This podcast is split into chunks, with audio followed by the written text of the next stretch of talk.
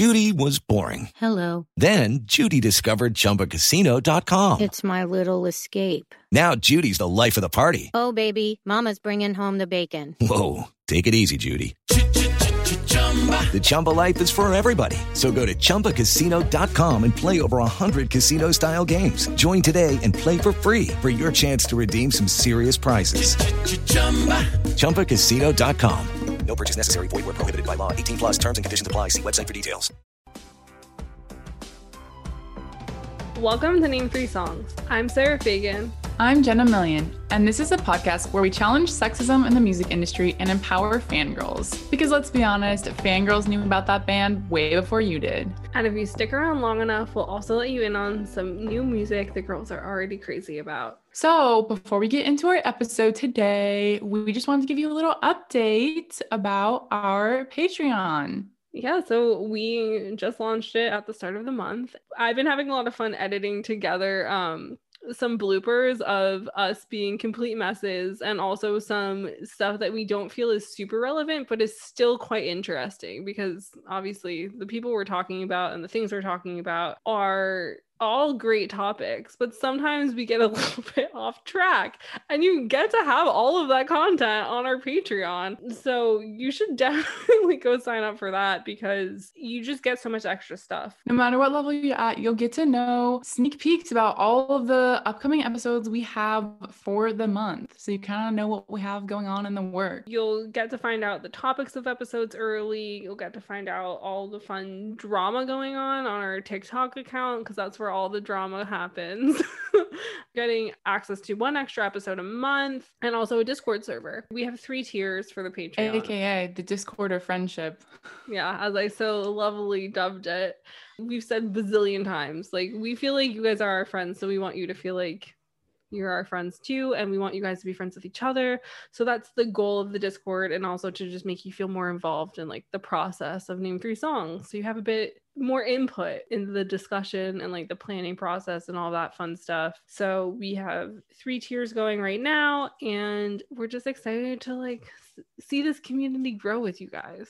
So if you are interested in signing up, you can go join at patreon.com slash name three songs. So as you can probably tell from the title of this episode, today we are talking about Lana Del Rey and the many controversies that have surrounded her in her career over the years.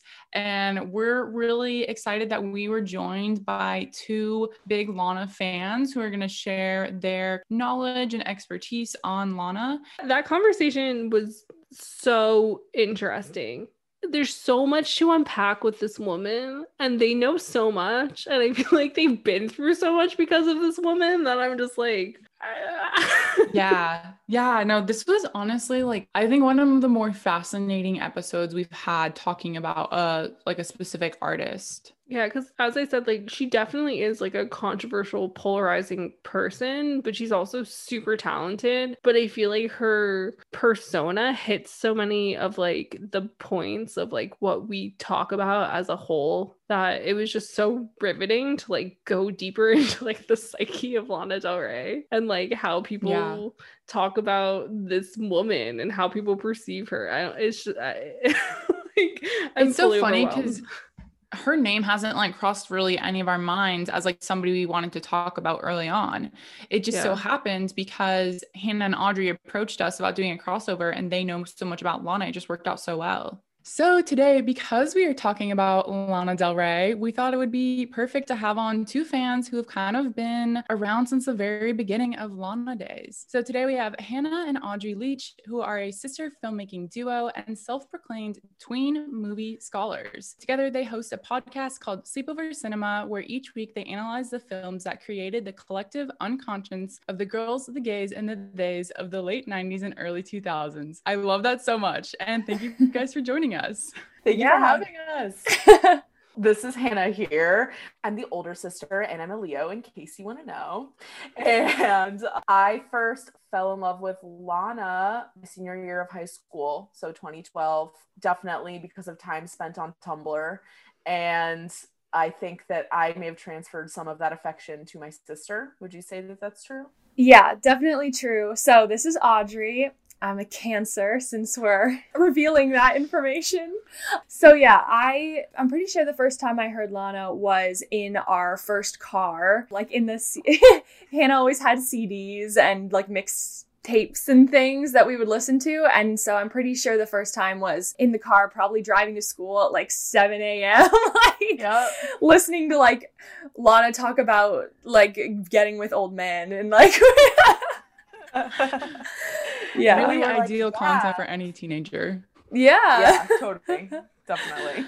Um, I definitely had a similar experience of learning about Lana in my my uh, high school days. It's so funny because like I'm not that much older than you guys, but Lana just completely just like passed my radar and was just like something that existed as like this other entity that like the media was talking about, and I was like, not not for me. and so I just think it's funny that it's like high school girls were like so into what she was yeah. Doing. So um I'm a Virgo and Sarah's an Aries, just since we're all sharing. so thank you guys again for joining us. We're super excited to have this conversation. And Sarah, would you like to tell everyone what exactly we are getting into today? Yeah, so I have a hypothesis. All right, let's hear it. Because we, I, we were joking earlier. I was like, oh, we need to, we should start doing this. Like, it's a dissertation. So I need to have like my supporting argument as to like why we're talking about Lana. And I feel like a lot of the people that have specific episodes on our podcast are people who either are genuinely polarizing or the media is like pushing this like polarizing agenda even if they're not whereas lana falls into like the former camp, I think, because she's been like shrouded with controversy since she came into the public eye with her infamous SNL performance.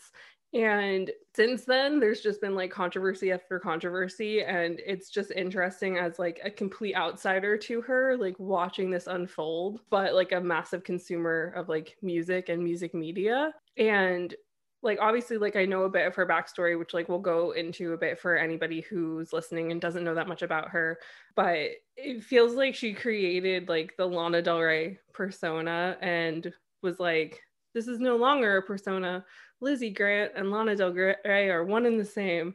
And like she I feel like she doesn't know where Lana Del Rey starts and like her actual self begins, which I feel like if anybody like pays attention to music news, like they will like understand that a bit more. But her whole career has been like this thing of having the like adult Lolita overtly sexual ethereal being. And in a sense that leads to like this ideal of like performative feminism or like seemingly performative feminism and that like nobody seems to really understand what Lana's stance is on anything including Lana.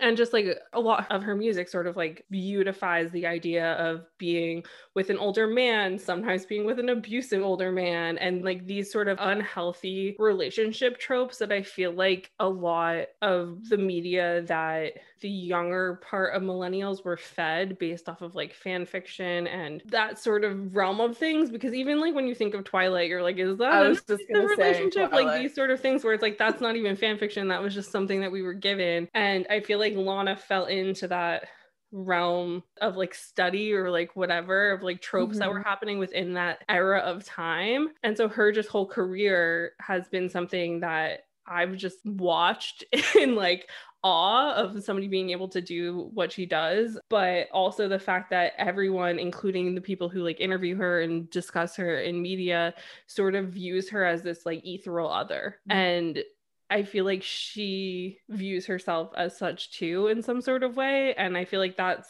at least from my perspective, how she has thought it was like fine to be like, my fans are all like 17, but I'm going to continue to sing about men hurting me in like mm-hmm. multiple ways and then bring it into her like real life and then somewhat grow out of it, but still have like those same underlying themes. And I guess for people who are such big fans of somebody who has been like so controversial in so many different ways, number one, like when is there a line and is there a line that can that's crossed where fans are just like, no, thank you? And I feel like that's just the overarching thing that we want to lead to is like where is that line and like how do you feel about that line if there even is one but for like people who don't know that much about lana like can you guys just give a brief explanation of like where she came from and like why we all sort of know her as a train wreck, even though that's not actually what she is. For those who do not know the origins of one Miss Elizabeth Wooldridge Grant, which is her birth name. She grew up in Lake Placid, New York. A lot about her like origin origins, like life growing up is a little bit opaque even to people that I mean, Audrey and I are not like stands to the level of like, we're not creating pages on like Lana Wiki. Like, we're not on that level, but like, I think we are the people that would look at the pages for uh, specific nuggets of information. The whole thing with Lana and a lot of where people's like issues with her authenticity and like presentation come from comes from the fact that she launched and relaunched her career a lot of times before she finally gained traction. So she's had like a lot of different stage names.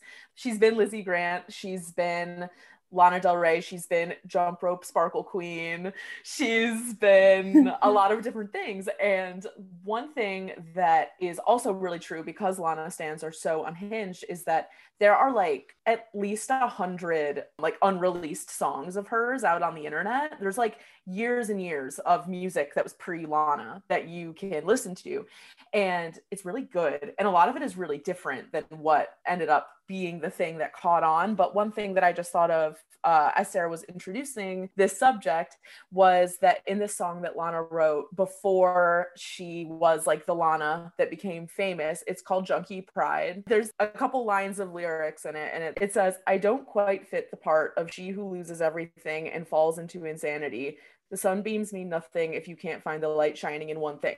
But the fact that she says, I don't quite fit the part of she who loses everything falls into insanity, like that part is like 100% who she ultimately found to be super interesting. So, like, the levels of meta awareness of who she's trying to portray herself as have always been there. And I think this is a little bit of a twisting maze here, but like a lot of why fans are so confused now is because it seems like all those levels have fallen away. I feel like it shouldn't be all that shocking to people that those layers have fallen away at this point. Like I was like definitely expecting that at some point. Like now she's in like she's well into her 30s, like she's a woman, but it's like they don't want to see that and I I get that. From my understanding, like she came from like a pretty upper middle class family. She was trying to be like that's what I am aspiring to be, but she was still at the same time like beautifying this like weird subculture of America of like trailer parks and mm-hmm. motorcycle gangs and like these whole things of like people who are very like, yeah, America. It felt like a lot of facets of this like Lana persona didn't actually mesh together, but somehow at the same time worked perfectly. Like watching these music videos where there's like all this like American flag iconography and these things that I feel like people think of when they think of like American motorcycle gangs. it's like mm-hmm. the best way to put it is like these old scraggly men attracted to like young women who are like trying to be sexy and like this whole thing and it's just really interesting learning more about her and realizing where she's come from and like how much more of a persona Lana is than I ever really realized. Yeah, I think there's also something that kind of just struck me right now as we're talking about this because I rarely get involved in the discourse with Lana because it gets so complicated so quickly. But like, I think, and partially probably why I liked her so much in the beginning is because she presents this really particular version of like voyeuristic bad decision making that is like only really bad decision making to like an upper middle class white person you know? Like if you're not an able-bodied upper middle class white girl you're not going to seek out a biker gang of white men. Like you're just not going to. It's not going to be like hot hot or dangerous in the fun way. It's just going to literally dangerous you know? I think that that's probably why so much of like the tumblr generation was into her because so many of the most Tumblr people fit that demographic too.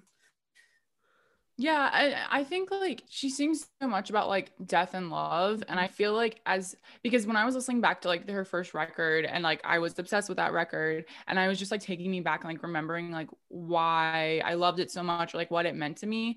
And I feel like a lot of teen girls are like just like struggling to figure out their identity in the world. Mm-hmm. And the way she thinks about sings about things is so romantic. And a lot of times, I, I mean, for me personally, you're both exploring things of like becoming a young woman and like what is love? And then at the same time you know deal, having friends or yourself dealing with like mental health issues and also being attracted to the other side of like the death way she sings about things. Mm-hmm. and so i think because like she's just like this whole package it's very easy to get wrapped up in that when you haven't seen a lot else of the world.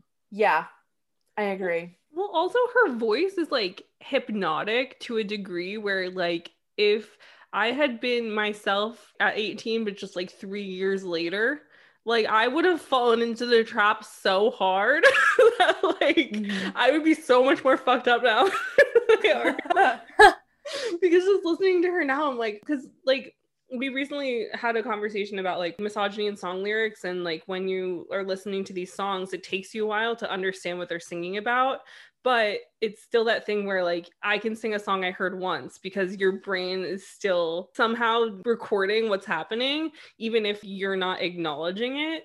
So mm-hmm. it's just that thing where by the time you're like so far into a musician that they're affecting how you act and all that stuff like it's too late because it's already taken hold of the like psychology of your brain. It's just interesting like sort of having witnessed like these people not like it's not a trap. I'm making it sound horrific but it's like falling into just like the lifestyle that lana's portraying that like she doesn't actually live like now listening back to it and like listening to it for more than like a couple minutes i'm like oh i, I see how this could happen. Like i get it. So after she became lana del rey she just like quickly rose to fame. The internet was loving her. I think she had like three or four singles out when she got booked for snl and then yeah. her debut or well her lana del rey debut album yeah. dropped like a week after snl and so like already there was like buzz about her because it was like why is she being booked for this? You know usually this is reserved for like famous artists stuff like this. So there was like a lot of like hype leading up to like her performance. And then her performance was very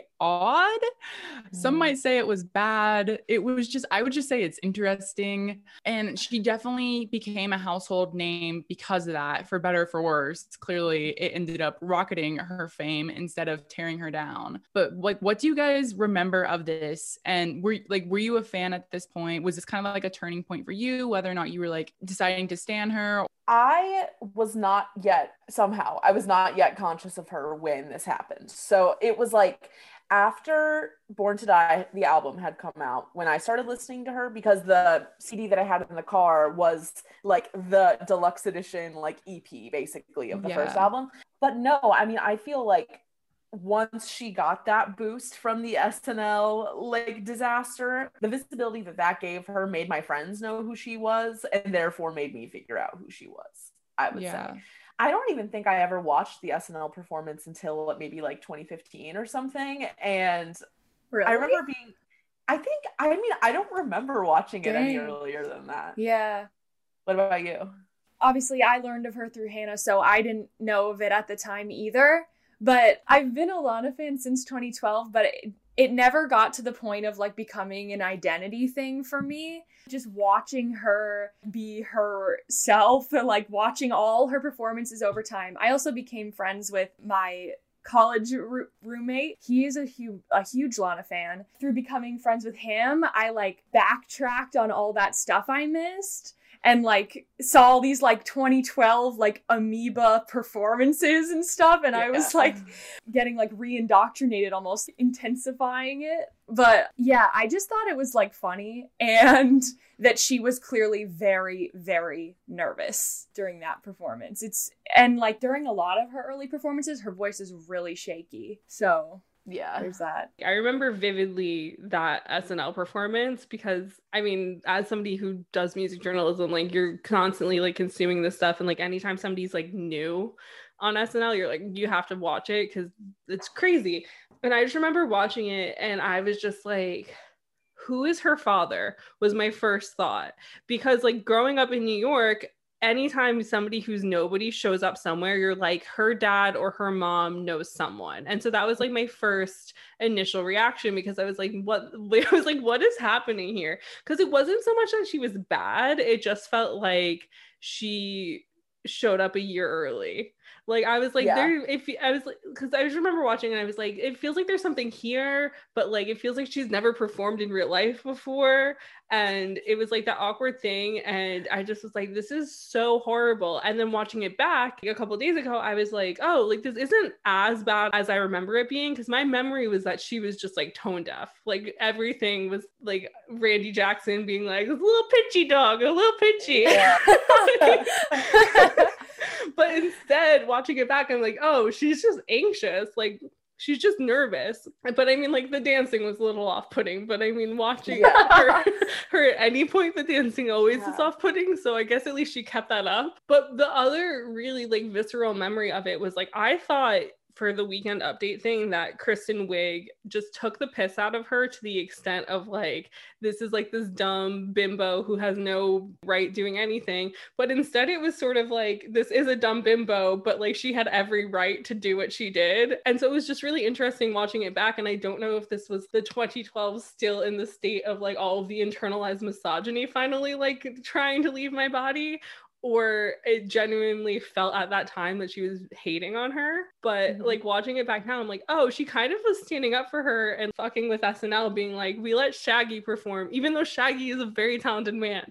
But still, it's like it's like we invited the Baha Men. Like yeah. she's not the worst person that SNL has had on. And so the fact that like she got famous from the SNL thing now looking back makes so much more sense because it wasn't an untalented person performing. It was an anxious person, which somehow makes her more likable in a weird way. Because mm-hmm. I just remember everybody like panning her, every single outlet being like, who was this? How dare she? Whatever.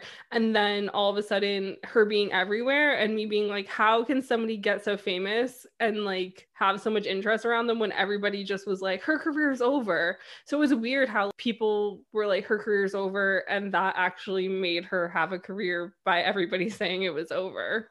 Yeah, I think there's something about like the public humiliation of a newcomer that like no matter what people ultimately think like it does pique your interest and you kind of can't help but track them from there on out. So I think that even if she did get panned, like it did make such a big impact that people were at least going to pay attention to whatever came next. And like you can't say that about like every SNL performance. Like it also like sets the precedent for her eventual victim narrative. That's what I was going to say. From that moment it was like and it is similar to the Taylor Swift thing. Mm-hmm. It totally is. It manifested in extremely similar similar ways. Yeah.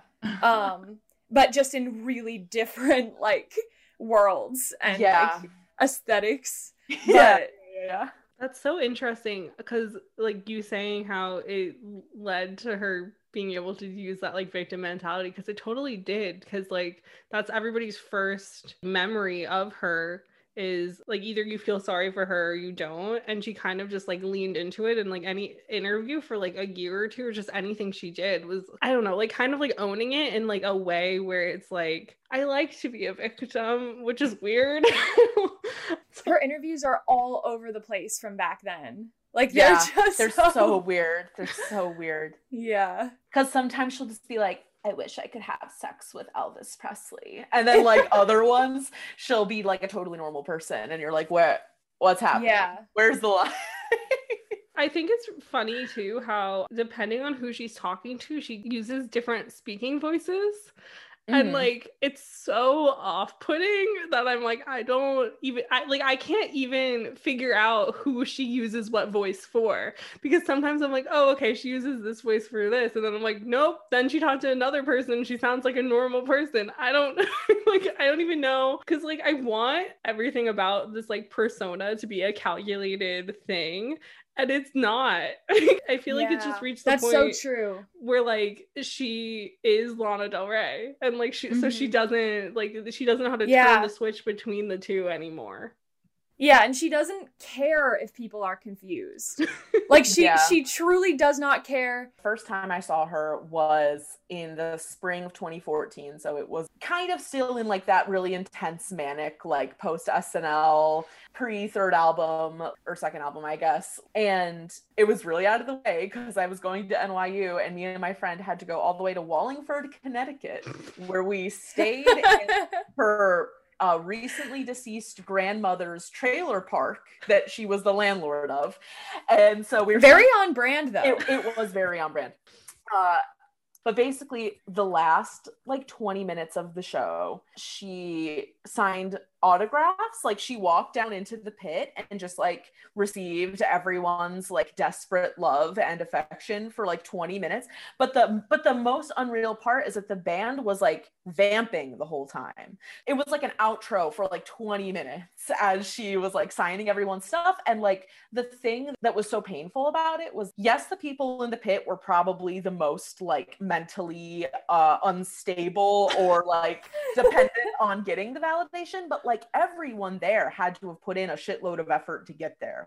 Yeah. So it was like the feeling of like watching a part you really wanted in your high school play, like go to someone else, like yep. over and over and over again. Yeah. Like, it was just like so upsetting. Like it almost made it feel like it wasn't even worth it to go because it was like, okay, those people put in like an extra like eight hours of their time to get to the venue early to get into the pit to do whatever but like that's always kind of what it's felt like with Lana is that it's like if you're not like hunting her down like a fucking like bounty hunter at the end of the show or go to like meet her and have her like kiss you that which she that, literally will do. Which she will literally do that you are like wasting your time because the shows are so half-assed. Oh my goodness.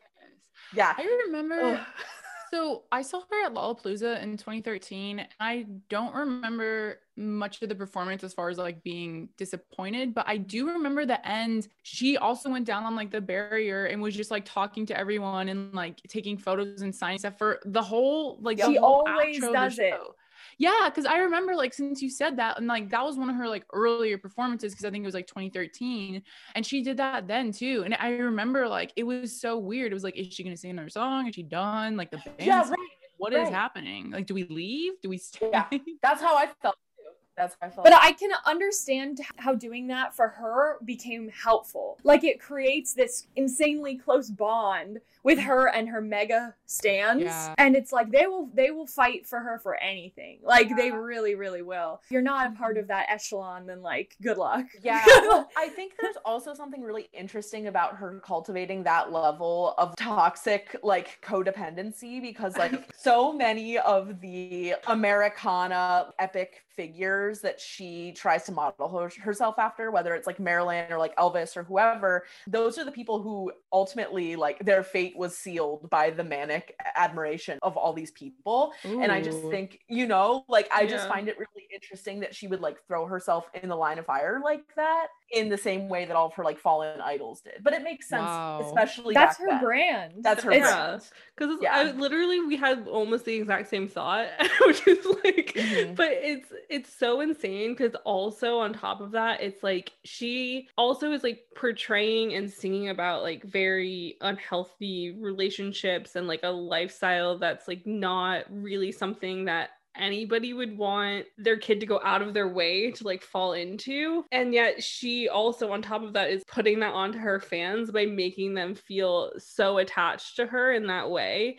Cause it's like Lady Gaga fans like view Lady Gaga on this pedestal as this like ethereal being, but in this very, she's like a fairy. Like she's like untouchable. She's incredible. Whereas I feel like Lana fans have the same sort of thing of like Lana's on this pedestal, but Lana's like their cold mother who like shows yeah, yeah, yeah.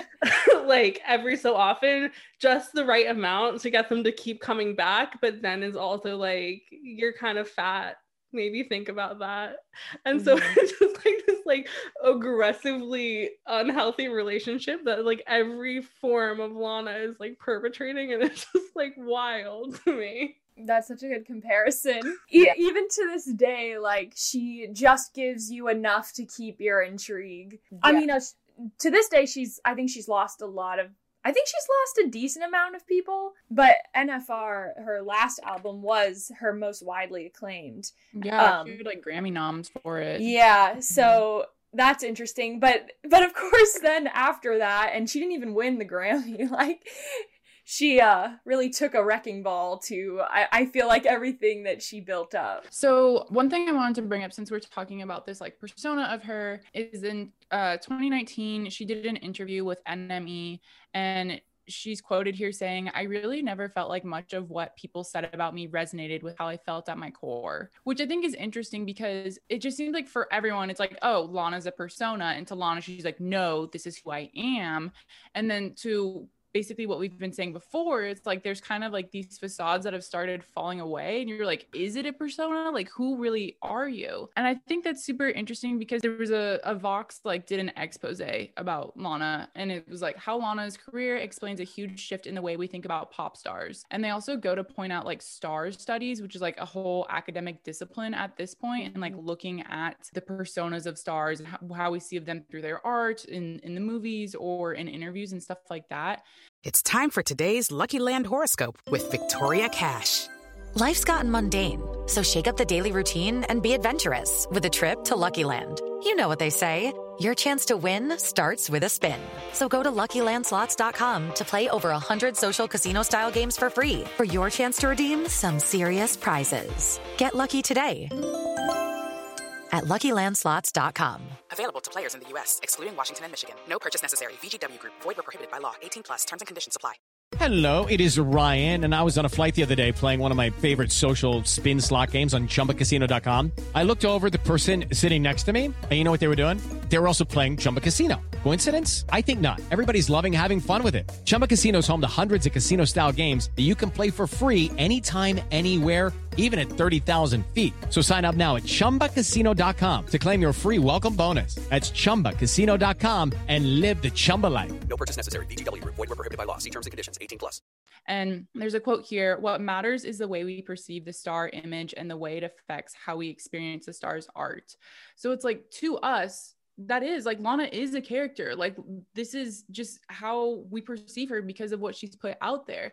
And so it's just really interesting to see how often she says like no, this is who I am and like nobody really understands me or will ever understand that also in that too it's like lana was like that cool girl when being a quote unquote like cool girl being like oh i'm not like other girls was like a sought after trope and like something that was acceptable but it was on the cusp of feminism becoming something that young people acknowledged and were like oh being a feminist isn't bad and lana being like this other pop star turned into this whole other thing where it was like cool when she first started and then when it's stopped being like when that idea of it like stopped being cool to the general public she sort of veered away but her fans were like i want you to be not like other girls. And lana's like mm-hmm. i don't know. And i feel like at that point lana stopped being able to be because i feel like when she first started it was like lana felt like a persona even to her.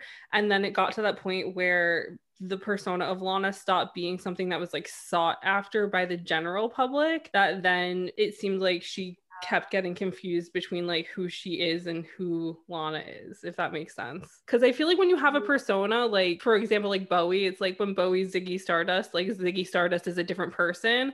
And I feel like some artists do that where it's like there's a persona where you're a different person and like that's fine but i feel like sometimes people do that and they're like i don't actually know how to be two people. And it just mm-hmm. got to the point where like lizzie grant and lana del rey stopped understanding how to be separate entities if that i don't know if that makes sense. That makes sense. I think that when it comes down to trying to pin down the levels of the persona, you just get in the weeds so quickly because she's not easy to read.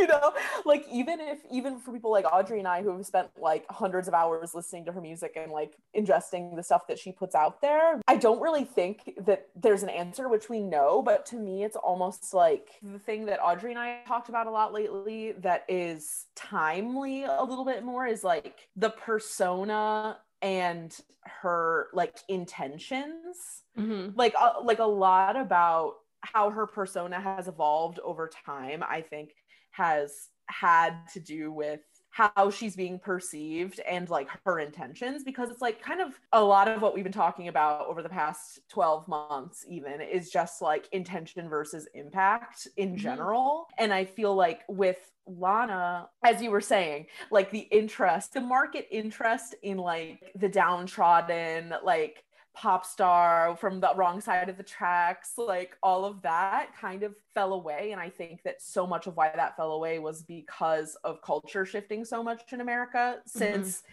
even from 2012 to 2016 like so much happened in that time frame and so it was like she couldn't fully abandon the persona because it would be really confusing for like her stands but at the same time yeah. it was like how was she going to let out an album about wanting to get fucked in a junkyard when like Trump just got elected? You know, like you, yeah, you can't really have both.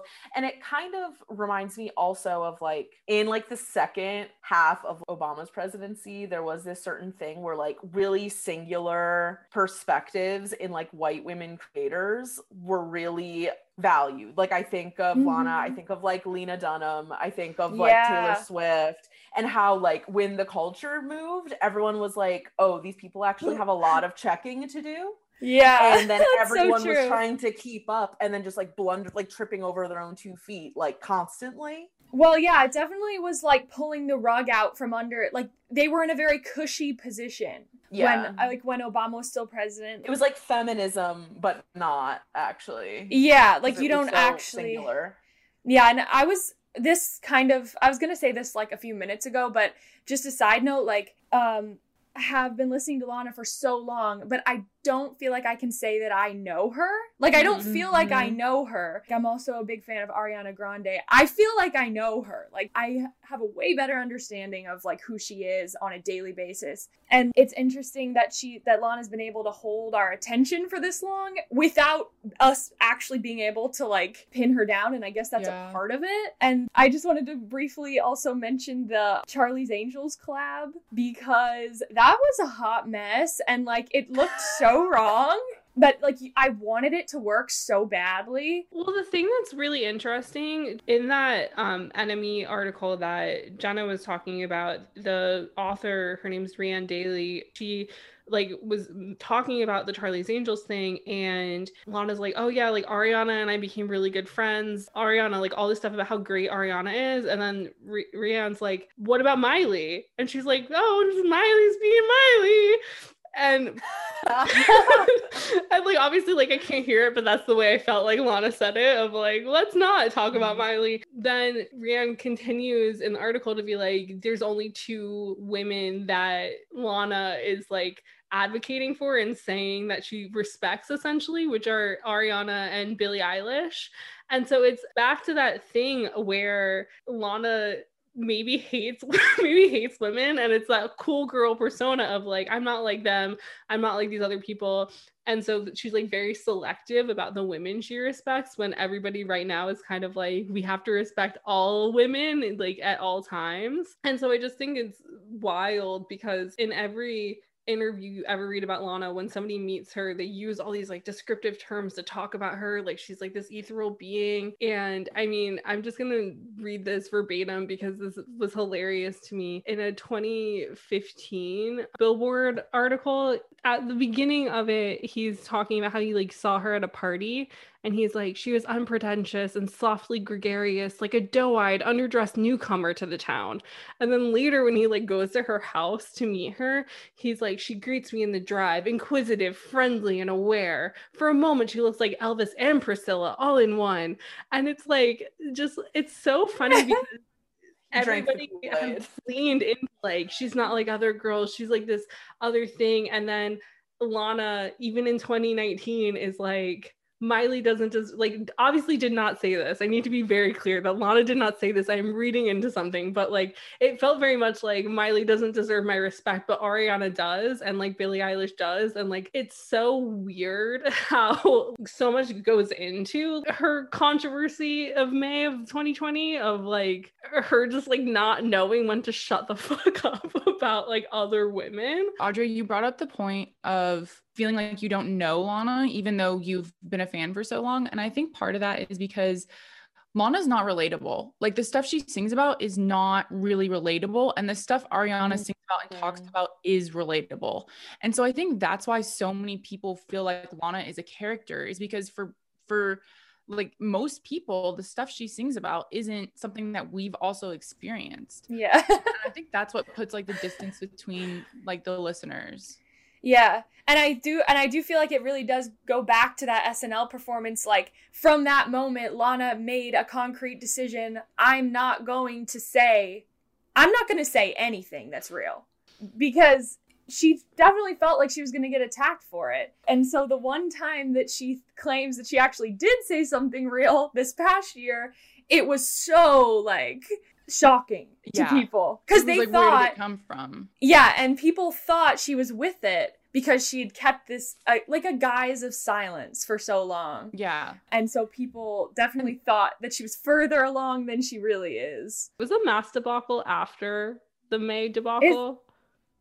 Yeah. Roughly the same time but it yeah. was after. The yeah. what? it was she after. wore a she... mask that looked like oh, it had no- nothing there. Yeah think before we get into talking about the most recent PR crisis, I just think if you're someone who is not like super oriented within her body of work, just taking like two minutes to contextualize a little bit would be good. Basically, like she had Born to Die, she had Born to Die, the sequel, then she had Ultraviolence, which was like heavy i want to be violently abused by my sexual partners i'm saying it explicitly and then we have honeymoon which is like old hollywood glamour and then we have Trump getting elected. And then we have Lust for Life, which is her being like, haha, just kidding. I didn't mean all that about being abused and wanting to die and whatever, because I'm actually really lucky. And I going to write like fake woke songs about Woodstock. And then she had her next album come out, which was Norman fucking Rockwell, which was not political, but really emotional. And that was the one that got a, a lot of the arguably long deserved critical respect and like clout for. Everyone was like, this is a great pleasant album. Like, you know, your mom could play this at wine night or a 14 listen to it. Like it could be anything. And then shit hit the fan once again. So there's just a little bit of context. So basically in May 2020, Lana made this unprompted Instagram post of like text, you know, like a notes app, but she like used a typewriter or whatever. I think it's funny that this was like unprompted, but do you guys want to give like kind of like a summary of what the post was and kind of what happened after? Uh, yeah. Well, it's hard to sum. There's this thing is like jam packed with false information and um, just like horrific opinions coming out of nowhere, and it and it's clearly had no proofreading and no PR help and no like it just has nothing. But I do feel like the first two sentences are like important if you haven't read it, like to actually hear. So here it is. Question for the culture. Now that Doja Cat, Ariana, Camila, Cardi B, Kehlani, and Nicki Minaj and Beyonce have had number ones with songs about being sexy, wearing no clothes, fucking, cheating, etc., can I please go back to singing about being embodied, feeling beautiful by being in love, even if the relationship is not perfect or dancing for money or whatever I want, without being crucified or saying that I'm glamorizing abuse. Oh, there's a just, lot to unpack. I just, I'm like so confused how Lana's like being embodied is me being abused by old men. Like I don't. I don't yeah, yeah. She she believes that there is a type of woman who is more delicate and more likely to not be heard or more likely to be pushed aside by other women or men that hate women. So, like, her mindset is just so, so, so off. Her mind. Um, her mind, her mind is not killing it in this moment. Is that just like coded like white lady is that what she's mean? I think so. Well, she clearly states after the fact that she doesn't mean women that are white like her. She means women that are delicate well, like her. You also didn't mention the sentence where she says women who look like me look like me. Yeah. She literally said look like me, but she doesn't mean look like me, apparently. She has made these claims that like she's being clear when basically it angered every stan of any artist like on all of Twitter. And then she she plugs her book at the end. Oh yeah. And, and she says she plugs her album and her book and she says she will be paying reparations to the indigenous community and that stems from I think the ride music video, right? And she says that they like touched her in her youth. I don't know what that's about. Like something about the indigenous community being involved in her youth. I don't know what that means. She just makes the most tragic comparisons. This is all sort of um, planted in my mind through a D'Angelo Wallace YouTube video, which is a great video essay about this post and the string of posts that occurred around this situation. I guess considering like her very early work had the wearing wearing a headdress in one of her music videos and then had mm-hmm. this like Latina iconography. I guess like how can we really be surprised like this is what's coming out in 2020? Yeah. like yeah. we know that she's like appropriated some stuff in the past we know that she like doesn't have the most clear head when it comes to like what's morally right but I do feel like a lot of pop stars have fucked up like this in the past yeah. 10 years. So it's sort of like, on one hand, I totally agree. Like, why do we have higher expectations? But on the other hand, she really did a good job of making it seem like she had grown out of a lot of the more problematic things that she had like done or said. The thing that's interesting though is it's like when you do something like becoming a singer or whatever the case may be with stuff like this it's like you're choosing to try and become famous. Like this is a goal. And you know that like with fame especially when it comes to music that you become a role model and that people sort of try and embody your image and what you're doing and stuff. And i mm-hmm. feel like especially with social media and the way things have been in the past like decade and more so the past 5 years it's like as long as you're on like the right side of history, if you shut the fuck up, I feel like people should just be okay with it. But because fans are so used to having so much access, they're like, say something, say something, say something.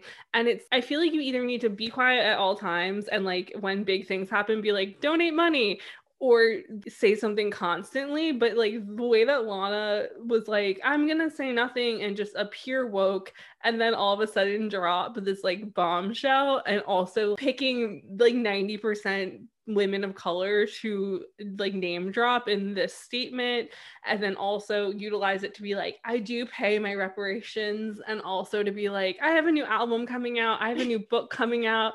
And it's like she just hit all these nails on the head. So what i was trying to see was what the media's response was to this pr bumble. And most of the articles were very straight to the point like this is what lana said. This is why it's like verging on racism. Like this is is like how she fucked up. But then Laura Snapes from The Guardian, who tends to write like more thesis essay based articles about like everything, like she's a very talented writer. She wrote this whole thing about it, which part of me was like, this is excessive. But also another part of me is like, I guess you should probably hold people accountable. But she said something that just like, she obviously was talking about like the hints of racism in it and all these other things. But the thing that I found so interesting and like a topic that we discuss a lot in this podcast is how the media is not very nice nice to these pop stars and like the pop stars tend to not be that nice to the media in return which is like a consistent thing. They butt heads because that's what they do. But with lana number one, starting the thing, name dropping these people, causing a controversy, which are going to cause the fans of the, these people to talk about them. That's the whole thing. And then obviously, like making it an ad. And so Laura was like, female pop stars regularly criticize the media, pitting them against one another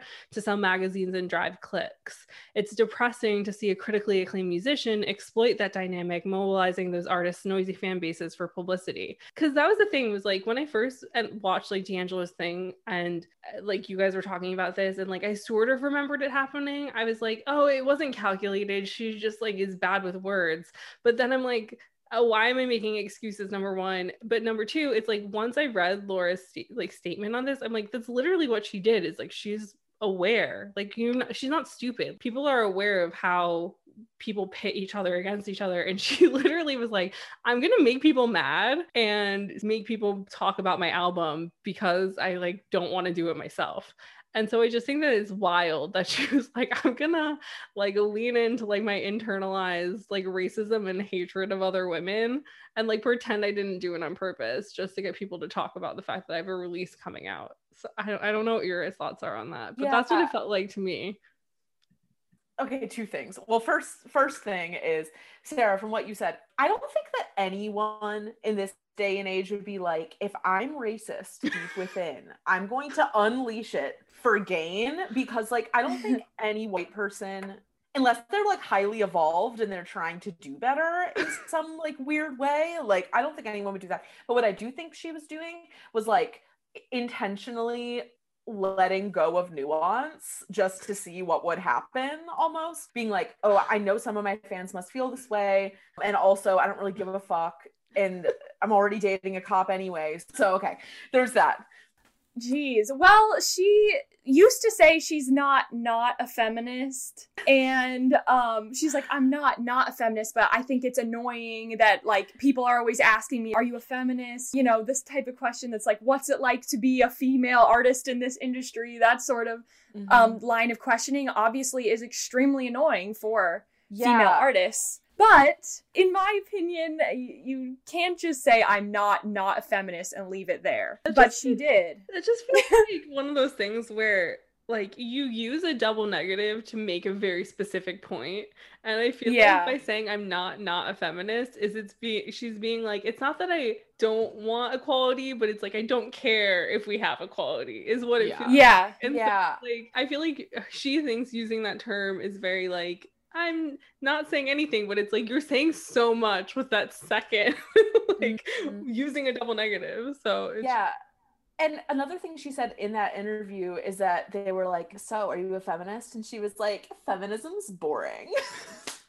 yeah. I was like, and and there's a thing that I kind of understand, which was like in that cultural moment of like 2014, it was very like I feel like it was very like girl boss feminism in a lot of ways. It wasn't very nuanced or intersectional at all, which like yeah. obviously she didn't give a shit about because like it's Lana, like she doesn't think about that. But I think that for her, when she thinks maybe like when you thought of like feminist pop star at the time, I mean, I don't even know what you would have thought of. I don't know. Yeah. It's kind of the cool girl thing. It's true.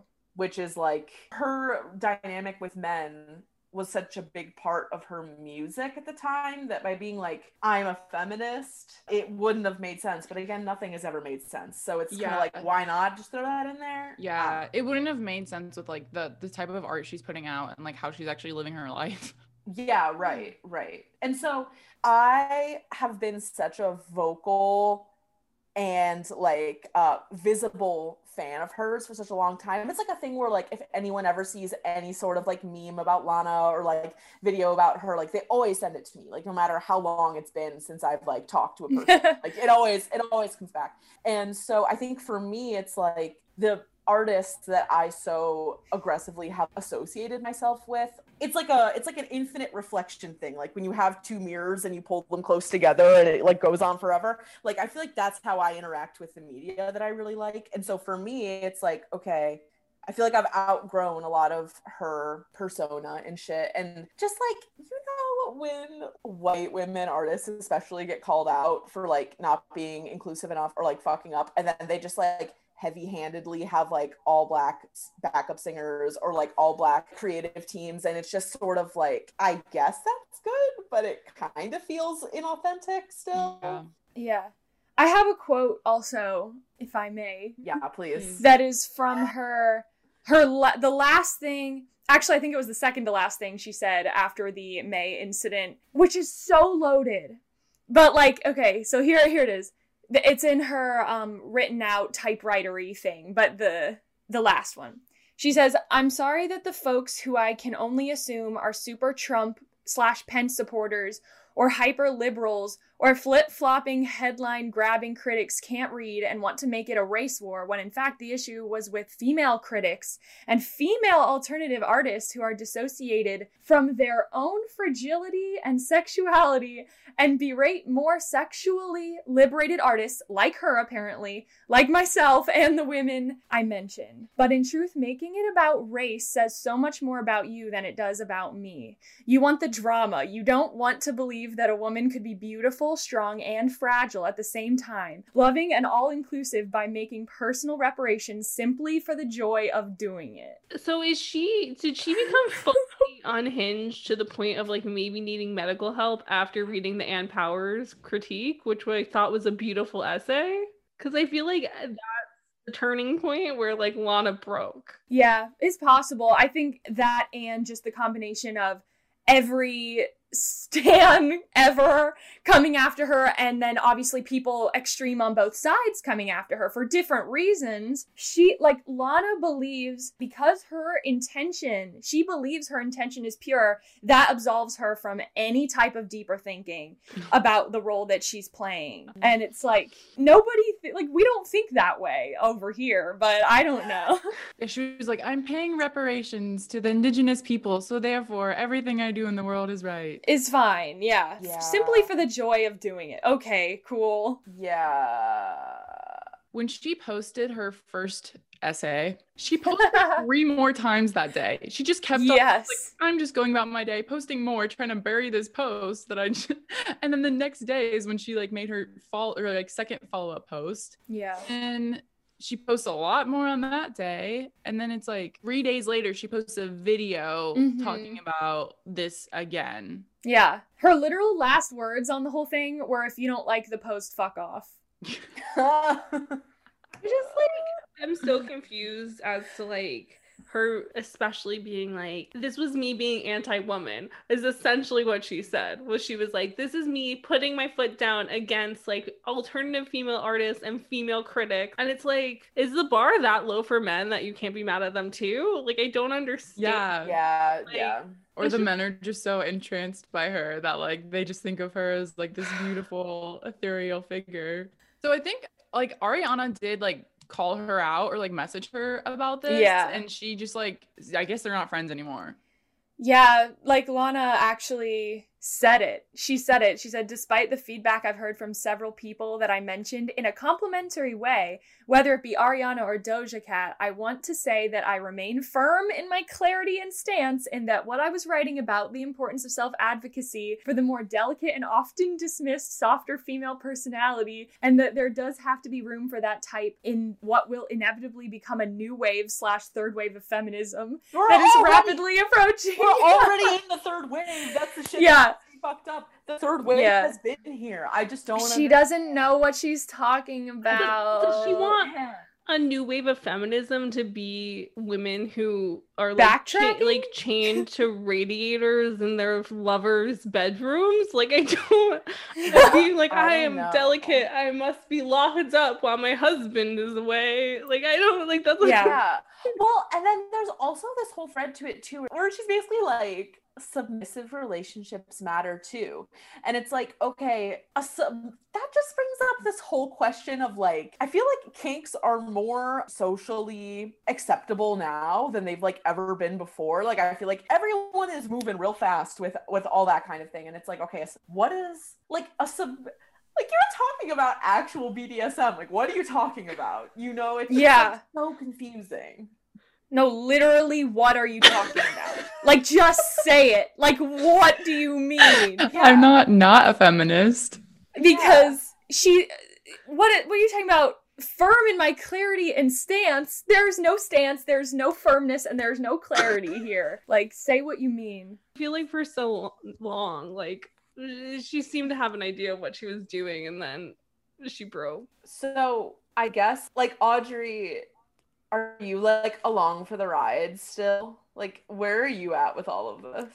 I know I am. I mean, I'm I'm definitely along for the ride because like I'm gonna keep being alive, so I don't really know how to not be along for the ride. Mm. But like, um, yeah, she is coming out with a new single pretty soon, and there was like a teaser thing recently that actually looked like it had some effort involved visually yeah. so that's something.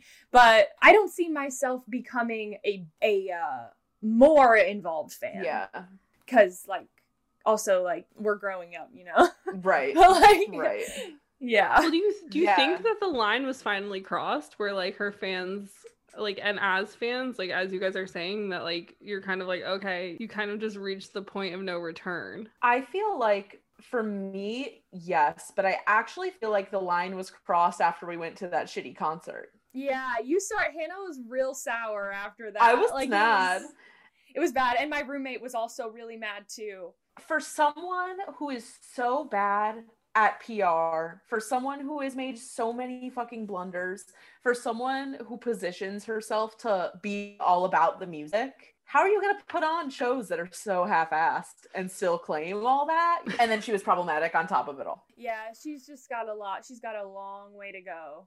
Sarah do you have like a conclusion point at all? Is there any any, any conclusion we want to draw from this? I think just like it's important to acknowledge lana's talent which like she is like a very talented singer songwriter and when she puts the work in like her visuals are impressive like when she's like 100% there it's something to pay attention to but i think also it's super important to be critical of these people because they are so much in the public eye and they are as you guys said like affecting people so much because there are so many people like uh, Hannah who will be like, this is what I want to be. I want to emulate them because like I've done it. We've all done it. It's not crazy. Like it's no, it's a normal behavior, especially within like teen girls of like wanting to emulate somebody.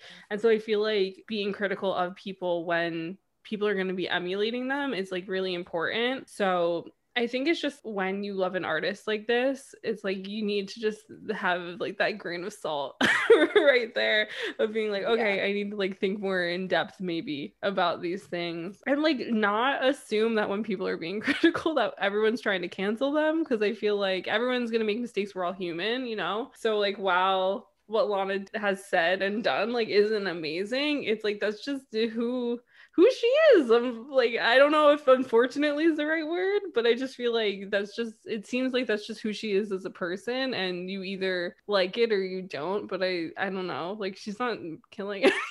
I don't know. Like Jenna, like uh, since you had listened to her, but like you didn't leave a lasting imprint on you, what are your takeaways from this? Well, I think this has just been a super interesting and informative conversation, mm-hmm. both just like diving back into like the history of her career and then also hearing from both of y'all and hearing your varying perspectives. I think this is just like a fascinating case in general because like Lana did kind of rewrite the pop star narrative and I think we've in this conversation have been able to come to some like really cool conclusions of like being able to identify with her, not identify with her, and like who is she really? And I think some of those questions still stand to be answered in the future. But yeah, I don't personally feel like that the part of me that was a Lana fan is I'm so far away from that person that I'm not going to be re-indoctrinated into like being a fan. So to me, it's like I have enough distance of like, okay, that's Lana, that's what she's doing. I'm probably not gonna like listen to her next album or stuff like that. But I think it's it's a fascinating conversation. So I do want to say thank you guys so much for joining us today. Thanks for having us. so fun. um, and we are gonna put your social links in the description below. But for those listening, where can they find you if they wanna hear more about Lana or about Sleepover Cinema? We're on um, YouTube, Twitter, and Instagram with our um, production company name. That's our at. It's at Too Pink Pictures. T O O Pink pictures. I have another podcast I do that's like personal storytelling and like memoir profile type things, but it's called Wholehearted. And there's an episode called The Gospel of Lana. If you want to hear more about all of that, just at Wholehearted Podcast on Instagram. Yeah. And we're going to have Jenna and Sarah on Sleepover talk about Josie and Pussycats. So you'll have to listen to that as well.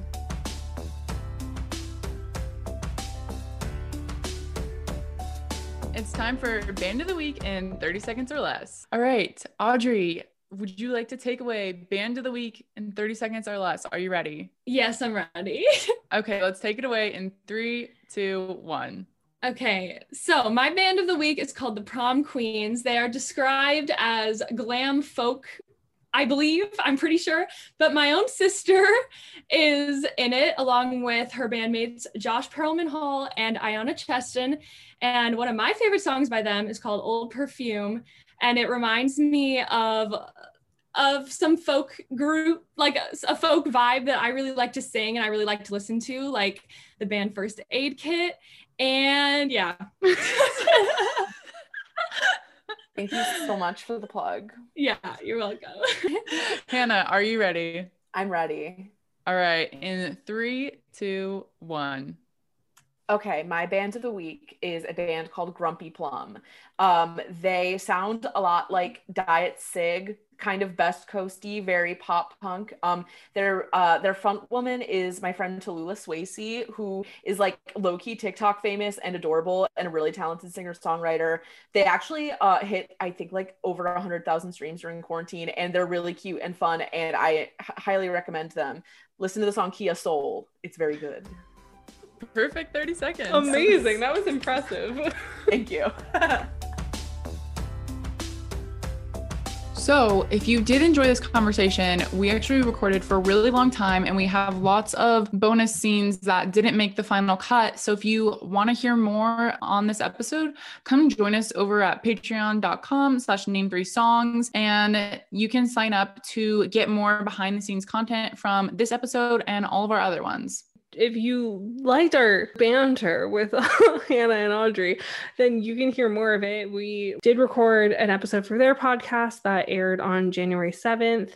We talked all things Josie and the Pussycats because we had to be on brand. But as Jenna said earlier, it was more of like a critical discussion because they know a shit ton about how films work it was very interesting. So if you enjoyed our Josie episode and you enjoyed this episode, we really think you'll enjoy that one too. The podcast is called Sleepover Cinema, and on social media platforms, they're under um, Too Pink Pictures. You can follow them on TikTok, on Instagram, on Twitter. They're on everything. So if you want to continue the conversation about Lana or about Josie or whatever you're interested in, you can find them there. It'll be linked in the show notes. And as per usual, if you want to fight us or have thoughts, you can come at us on Twitter or at Instagram or on TikTok, my favorite social media platform.